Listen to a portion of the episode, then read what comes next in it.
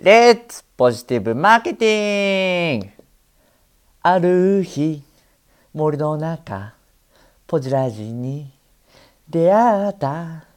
その時から一日がポジティブになったよ。やったね。はいということでですね今日も始めていきましょう。ザキヤマーケティングです、えー、ザキヤマーケティングのポジティブになれるラジオポジラジ今日も始めていきたいと思います。はいこのラジオではですね私が、えー、勝手に提唱してますポジティブマーケティングというマーケティングで人生をポジティブにを合言葉とした、えー、人生を楽しむための工夫って何だろうっていうことをですね皆さんと共有しているそんなラジオとなっております。はい今日もよろしくお願いいたします、え今日のテーマはですねこちらです。気持ちのいい会話とはそんなテーマで話していきたいと思います。よろしくお願いします。はい、えー、今日のテーマはこの気持ちのいい会話、気持ちのいいコミュニケーションって何だろうっていうことを話していこうと思うんですけれども、まずこれなんでこんな話をしようかと思ったかと言いますとですね、えー、いいマーケティングをしようとすると、これたどり着くとですね、結局いいコミュニケーションが必要なんじゃないかっていうふうな、え、ことに最近ちょっと気づきがありました。えー、要はですねマーケティングもコミュニケーションも手がいて成立するものっていうことが共通してるわけですね。でマーケティングというとあのよく商品をこう売るためのテクニックだったりこう集客するための手法っていうようなこうテクニック論で論じられること多いんですけれどもそうではなくてとにかくお客さんと対峙をしてお客さんに対してどう最大限の価値を与えられるかどういったこうこちらのえー、おもてなしでですねお客さんに対して感動を与えられるか、まあ、そういったところに、えー、寄与してくるというところがあのありますのでともするとこれはですね、まあ、相手を喜ばせたりこう相手をこうニコッと笑わせたり気持ちよくさせるっていういいコミュニケーションっていうところと非常に通ずるものがあるんじゃないかななんていうふうに思いました。じゃあこのいいコミュニケーションいい会話ってじゃあどんなのなのかなっていうのを考えたいと思うんですけれどもこの気持ちのいい会話っていうのを、えー、先週ですね金曜日東京出張してたんですけれどもとてもですねあのいい例と悪い例同時に同じ一日の中で体験したことがあったのでそれを共有していきたいと思います。でまずですね悪い例としてはえー、その東京出張の目的がですねマーケティングの展示会がビッグサイトにありまして、まあ、そこで最近流行りのこうツールのですね情報収集をして、えー、まあ、仕事に生かすっていうようなあの視察で行ったんですがその展示会の帰り道にですねこう駅までの途中にこう結構キャッチのキャッチといいますかそのセールスのお兄さんお姉さんたちがこう名刺交換でこう話しかけられたりとかすることがあるんですよ。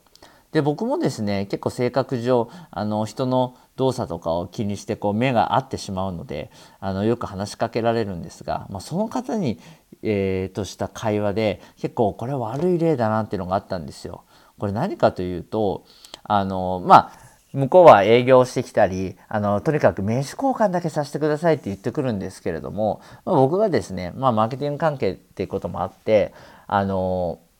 これこのアンケートの目的何ですかとか。いやそれよりももあの自社の商品しっかり説明してくださいと。かって結構グイグイグイグイあの、まあ、詰めてしまうんですけれども、まあ、その時に僕がポロッとあのこういうようなあの情報弱者といいますか情報に疎い人に対する商材そういう営業をするのであればあの今回のようなこうマーケティングの展示会とかのその帰りの人を狙うとかっていうのをちょっとやめた方がいいんじゃないですか？みたいな。結構そのマーケティングのスペシャリストみたいな人たちが来るイベントでこれやっても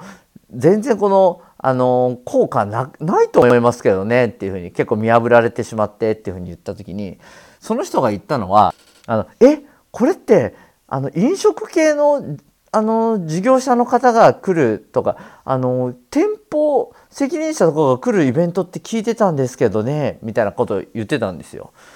でまあ正直これってその人があのどういうふうに認識してたかとか上の会社の人からこのイベントはこういうイベントだからって言われてたかとか正直今会話してる僕に対してはどうでもいいじゃないですか。でそのあの自分に対する言い訳を言ってそこで何かこう相手との例えばじゃあそ今回の会話であれば、まあ、その人は、まあ、なんとなんとか僕の連絡先を聞きたい営業リストとして確保したいっていうところがあると思うので、まあ、そこのゴールに向かってその自分の言い訳って何にもこう発展することって一切ないと思うんですよね。ただ自分をこう防御するための、えー、発言っていうふうにすごく捉えたんですよ。で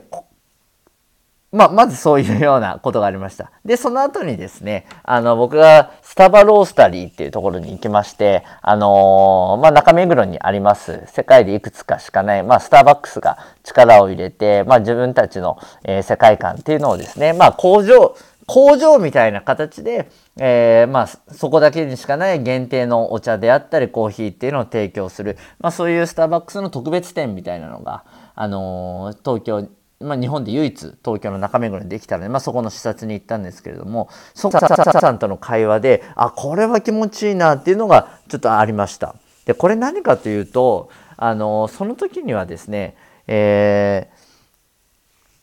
僕が頼んだあのコーヒーっていうのがそのロースタリーの特別なお店でしかない限定のコーヒーだったんですよ。でその限定のコーヒーをこう飲んで飲み終わった後にこう「ありがとうございましたごちそうさまでした」って言ってその器をですね返したんですね。えー、まあ、グラスと、えー、まあ、おしぼりとっていうのがあったこうトレイを返したらですねそこにあのこのコースターあのカードになってましてでそのコースターあのここのロースタリーでしか、えー、ない限定のものなので皆さんよかったら持って帰られてるんですけどっていうふうにあの言ってくれたんですよ。あそうなんですねあじゃあせっかくならっていうふうにあの僕言ったんですけれどもあの、まあ、知ってる人は知ってますけど僕ですねの食べ物とか飲み物を飲む時に結構舌をびしゃびしゃにしちゃうっていうですねだらしのない性格なのでそのコースターもですねコーヒーでもびしゃびしゃになっちゃってたんですよ ふにゃふにゃに。